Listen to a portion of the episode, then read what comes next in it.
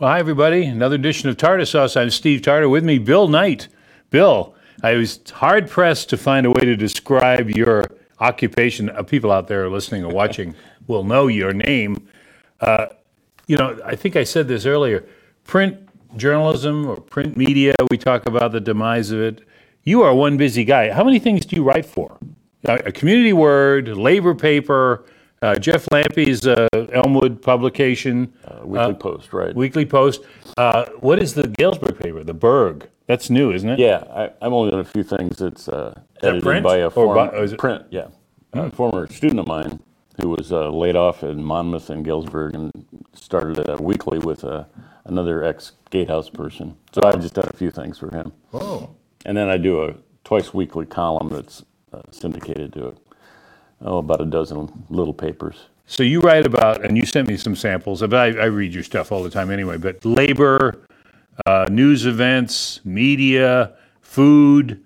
Uh, you know, it's it's such a range. I mean, are you w- when you wake up in the morning, you start writing somewhere, or what, what's your pattern? kind of my uh, my office desk is a chaos of clips. Like, oh, I could write about this someday, and I have to go through that and just eliminate material. And then I come up with a there's a news peg or a time peg. And I'm like, oh, I'll seize on that. So, you know, what was it? Uh, I noticed W.C. Handy, the blues legend, it's his birthday. So I did a thing on blues movies. Okay, You know, you need those little hangers to and, you know, I- hang it up on. I was thinking, I'm a fairly voracious reader, nonfiction and fiction both, but I think I have this impulse of, okay, I've read this, I need to share something with someone. Otherwise, you know, you just kind of right. Yep. in your own head. What, what good is that? It's like a waste of your skin. Pass me the sunrise here. I want to show that to people. This this is a, a keeper here. This is when I first met Bill. Uh, he was working on this. I had a little to do with it, but uh, wanted to. This is your underground, above ground, uh, Rolling Stone of the Midwest, Yeah. uh, mid 70s, 74, 75. Uh, and then you went on to the Prairie Sun. This is Sunrise. And then you went on to uh, Prairie Sun music paper, basically, but politics yeah. um, sort of the 60s carried over a little bit into Yeah. this. I, I know I was part of that. Uh, and then, and then, so let's let's jump to the present. Did you ever think we'd be in the situation now where print is? We've seen the newspapers across the country uh, compressing. Yeah, I don't know. I'm uh, I'm preparing something for a, a lifelong learning class in in Macomb, and my focus there, and maybe if we do one in, at Bradley Right. later, is on the uh, the ownership structures just changed dramatically. Uh, for little little newspapers. magazines, well, or print, Print. little magazines as well as big dailies, and uh, you know, there's a difference between hedge funds and private equity, but the bottom line is, it's a style where they come in and streamline it to be charitable, Right. and then try to sell it or go bankrupt, and they still benefit. And Right. it's, um, you know, when you and I were at the Journal Star at different times, it was family owned for the most part, whether it was Henry Slane in Peoria Or or, Copley. or Copley. And uh, it was kind of like the old Major League uh, Baseball owners, like Calvin Griffith or whomever. they just loved being an owner. And, you know, there were a lot of daily papers that had a lot of civic duty, but they were just proud of being an owner. There's, n- I don't None think that. that's there anymore. No. Well, yeah. I mean, I, I left the paper in March, and we we've talked about this a little bit already. But you've seen it uh, across the board, and of course, this isn't just a Peoria issue. This is a national issue. But where does this go? What are you thinking? Because you're keeping very busy now with a series of small enterprises. It keeps you know keeps you very busy. Um, what do, is that the future? I mean, is it going to be lots of little uh, like the dinosaurs are gone, and now we got all these little mammals running around? Yeah, it dates us, but we, we talk about the balkanization of, you know, it's like slicing and dicing. And, and I, it troubles me kind of because for all the uh, real narrow casting uh, pieces of media, we're going to get down to the daily me. I'm only going to consume media that I really want. Right. I want something Aimed about at the me. Cubs Yep. and you know something about Yeah. impeachment or whatever. Yeah. Uh-huh. Nothing else. As opposed to you know whether it was uh, you know countercultural magazines or daily papers like the Tribune, you pick one up, intending to see well what's going on in Springfield. Right. and you run across a Cajun recipe, Right. or you see a dramatic photo and you think, "What's this all about?" So you get this general impression of what's going on in the world. I'm troubled that that's not going to be there anymore. People are going to say, "I just want what I want," mm-hmm. and it could be opinion as well as straight news. You know, a friend of mine uh, edits the Galesburg Daily, who's not all daily anymore. I think they stopped printing on Mondays. But he recently had a headline. Yeah. Uh, he had a headline in the story that was accurate about the Sondland testimony, saying, yeah, there's quid pro quo. Mm-hmm. And the headline basically said that. He got all kinds of grief saying, this is fake news, because people had seen whatever, Fox News or something on Facebook that said, Trump is exonerated. And so they immediately, yeah. Yeah. And he had to, uh, they have an online, like a Facebook, you know, editor feedback kind of thing, which is good. But he's trying to explain this was accurate. We had uh, our copy desk, wherever it is now, gave us alternative headlines. Wherever it And we picked the best one, and it was accurate. Read the story. They Right. hadn't read the story. So, Yeah, that that is the downside. Well, I, and I'm pardon me, my my uh, kids would roll their eyes if I talk about anything involving uh, smartphones. But you know, I, I have one and uh, get Google or whatever. And what I've noticed is when I hit Google now, it comes up with stories that I've obviously shown interest in. yeah. And I can't believe, and I can't remember what I first did to, to trigger this, but Beatles. Okay, the Beatles, everyone loves the Beatles. But I'm getting a different story in the Beatles every day. That's like George Harrison's uh, problem with John Lennon. You know, where's this coming from? So a different writer every day, and of course, and then the be Cubs, as as you said, things that I've shown interest in. Now I'm getting. I can keep rolling and probably get into something else, but how many people do that? No, and know? it's it's kind of pathetic when you think uh, the most fulfilling part of my media consumption is when I can delete all these extraneous emails. Like, well, I've just Yeah. wasted 20 minutes of Yeah. my life here. that I didn't even ask for. I know there's a, I can't remember the name of it, there's a comic strip in the Tribune about a adolescent, and there's been a running uh, storyline that somebody used the comment, well, I'm going to accept this paper, warts and all, and he laughed, and he looked up warts and all, and now he's the algorithm is sending him all these wart, wart uh, medicine. ointments and yeah, yeah, yeah. Try this. Yeah, Yeah. exactly. Yeah, you got to be careful because they'll take you literally online.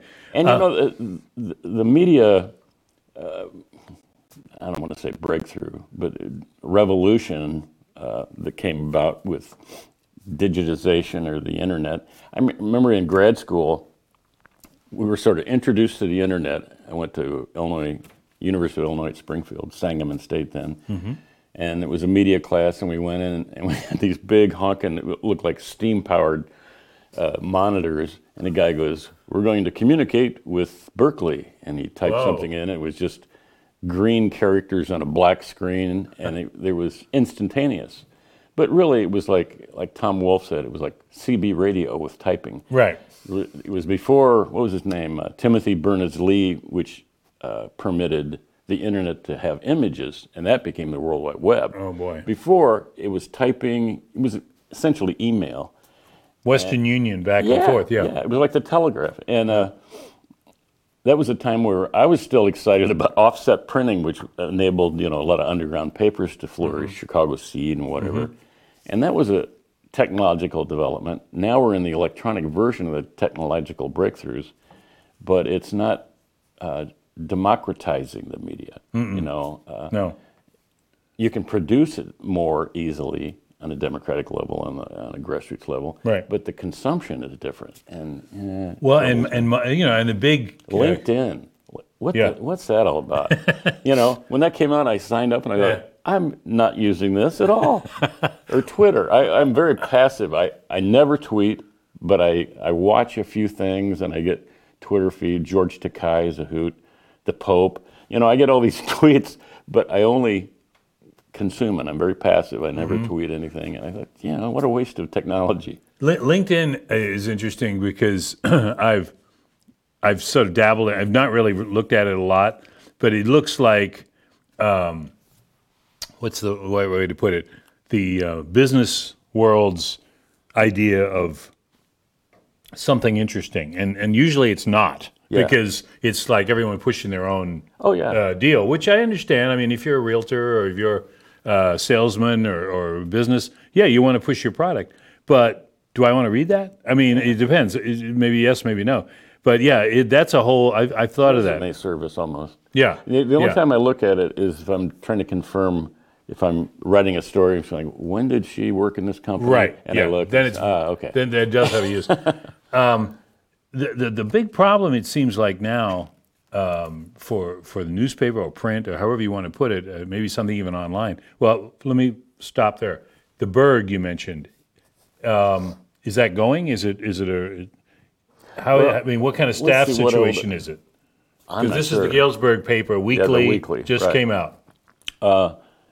I think it's only been publishing maybe three months, and it seems pretty stable. They they got Are they delivering it or it's in stores or it's what? select uh, free distribution, but they have paid subscription, and they have uh, several hundred subscribers already, Hmm. which is good. The weekly in the western part of Peoria County and part of Fulton and Knox that I help with uh, is free, and it's it's a business model is kind of interesting. They deliver it to every post office recipient in that circulation area, so Hmm. everybody gets it, Oh, and it's you know ad dependent. right. But, so they have uh, ads. Oh yeah, Yeah. they're doing really well. It was five years going. Oh, Uh, good. But you know, it, it makes you think. The problem with that eventually is like daily newspapers were reliant on classified ads, and uh, when Craigslist or whatever began to compete, they lost a lot of their ad base. Yeah. And so the advantage for weeklies is you're very focused on a community. Uh, when we first started this, I remember walking the dog, and a guy on his front porch goes, "Hey, come over here!" And I, come over, he goes, uh, "You know, I didn't realize how much the daily media missed us until you guys started covering us. I mean, we go to school boards and you know village boards and stuff that Right. is not covered by TV or radio or, Right. or really the dailies. Oh my God. And who, who was it? Was this just a Just a guy. just a guy? Yeah, Okay. yeah. I don't know. He was the mayor or something. You know. oh no, just Yeah. a guy in the neighborhood. But monetizing the print product now, uh, that's got to be a challenge because the other thing you're you're reading, and you've probably written about it. I mean, everyone knows about it. Is this retail revolution? I know apocalypse is the word they use, but the point is, it's harder for the mom and pops that often supported a weekly or, or a daily um, to to you know they're going on Facebook. They think, oh, I can advertise for free. Know, yeah, and, and that's interesting because uh, when I moved from weeklies to the daily paper in Peoria, I began to realize that you know the advertising that the daily and that was a golden age compared to now. right. Uh, a lot of it, you think, does this work? You know, people put you know businesses put their tire ads in the sports page because you know, you know Right. sports fans Sure. will buy tires. Right. You think, really? Does it work? and I think it's even more of a relevant question on digital advertising. Mm-hmm. You know, I resent digital advertising. I go to, you know, I get Sun Times online, I'm reading it, and it says advertising. I flip that sucker. I don't even see the brand name. And so I wonder, people think, well, if I just have a Facebook page, I don't need to advertise. Right. That's not accurate. Yeah. We, we have a, in Elmwood, there's a, uh, was an IGA grocery store. It uh, went through some changes, and now a, lo- a local concern has bought it. They don't advertise except on Facebook, and they, it's not effective. Yeah. You know, if you're if you like them, you'll get the stuff like, oh, we have banana cream pies today. Well, yeah, come on, it's like email. Uh, delete. Yeah. Yeah. No more notification. Okay. so I think the digital advertising is cheap, perhaps, but it's worthless on some basis as well. What do you think about, and I'm not floating this now because um, you're here, but just as a thought, um, what about a weekly in Peoria? Because you've got a bigger market than Galesburg. You've got uh, people that have been let go by the Journal Star and, and other media, probably. Um, you've got what amounts to a fairly good sized market. I mean, you include Pekin and across the river. Um, what's what do you what's the likelihood of that? I think it could be done. It would take somebody younger than us, and I think it would take. Yeah, well, this is our era right here. I think it would. I think the key for that would be an ad sales staff. Start with the business side. Yeah. Because I know that Jim, uh, we were talking about Jim Nowlan, who's who, uh, as you know, uh, very very prominent with newspapers, and and uh, I think just sold uh, some of these papers in uh, uh, Wyoming and Toulon area, Toulon yeah. area. Uh, Jim's a good guy and, and has been in the uh, Illinois legislature years ago, but his thought was, well, you got to do what they do down in Springfield, which is you know the Illinois Times, which has been a remarkable paper, kind of a. Yeah. Now, now I would say, without knowing all the details, because I, I, I see the Times only occasionally, uh, they're in the capital city. It gives you a political base. Not that that's all they cover, but that's that's that's something going on there. Um, I thought comparable is if you look at normal, they've got the normal theater, which is a you know would love to see something like that in Peoria. Well, they have ISU and the staff to. Again, I'm not making excuses, but I'm just saying that that's a base that they have. What would Peoria need? You know, what does Peoria need? I, you mentioned advertising. I'm wondering if it needs to be a, an angle for, Well- the print, for the print product. That's a, a chicken or egg story Yeah. because I think a weekly could coalesce what already exists here, Mm-hmm. as opposed to waiting for something to coalesce and then do a weekly. So Mm-hmm. it it has to happen at the same time. I think. Um, I don't, you know, I think of the Chicago Reader, for example, has been popular for years, but it's kind of a shadow of what it had been. Right. I mean, they used to They used to be have pretty big staff. Oh yeah, and you know the bundles would be dropped off, and people would be like Descend on them. Yeah, uh, and they had a special section just for listings, and now it's much smaller. I think it was purchased by the guy who ended up buying the Sun Times, going to the Tribune, and now selling it to Alden Capital or something. It's Global Capital. Uh, so Peoria's kind of in the the mid size. Yeah. So I think it's possible, but it would take somebody Well, we'll, we'll have to see if we get some ideas back.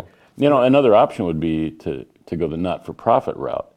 And- Okay. And, it has uh, restrictions. You can't make political endorsements, for example, but you can cover politics. Yeah. Uh, Salt Lake City Tribune, oddly enough, is a daily, and they just got permission from the IRS to go nonprofit.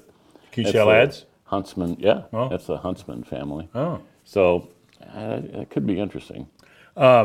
We, Bill and I uh, both were down at the Apollo Theater for a number of years. Uh, you've you've had a long uh, standing interest in movies, and uh, you've written about them. I think you've. What's your book? Video Almanac. Yeah. Try to find that one out there, folks. Is it on? Uh, is it on Amazon or is it the I think library? there's some li- Amazon still, on yeah, Amazon. yeah. Well, it was, it's great because I just remember the, the, the little synopses of, of movies. But when you were talking about the the, C, the the Reader, Chicago Reader, I'm thinking of scenes in movies, and this is, goes back to maybe the 40s and 50s, where the newspaper is like a focal point. Like the, the movie will open with a delivery truck and the guy throwing the bundles out Yeah. and the kids descending on or adults descending on them to, to get them ready. You could do that a whole, including the the time honored how somebody gets their paper, a kid on a bicycle flinging that paper. Try to find that today, folks. But you, Yeah. if we asked it out there right now and said, "How do you get your paper?" Well, a kid on a bicycle delivers it. Yeah, hasn't been that way for 20 years, but that's that's the mindset. Uh, the best you know. carrier we ever had was like 10. Yeah. And uh, he was a carrier for us for three or four years. I think he bought his first car through his proceeds. and when most of the dailies went to adults, it was like chaos. Yeah. I mean, Oh, yeah. somebody who's like 40 says, well, I don't need this anymore. Well, and they throw it on the sidewalk, or I Yeah, mean, or I- from I- the car. I, the, the thing you, you don't realize, uh, and, and again, this is we were, we were waxing nostalgic about another era, but people took for granted the personal service, the customer service that the newspaper provided. Because I know when my kids delivered it, this is 15, 20 years ago, but uh, you'd find out, uh, as any adult does, a parent does, that their kids, you know, you wind up taking those calls from the, Sure. the customers.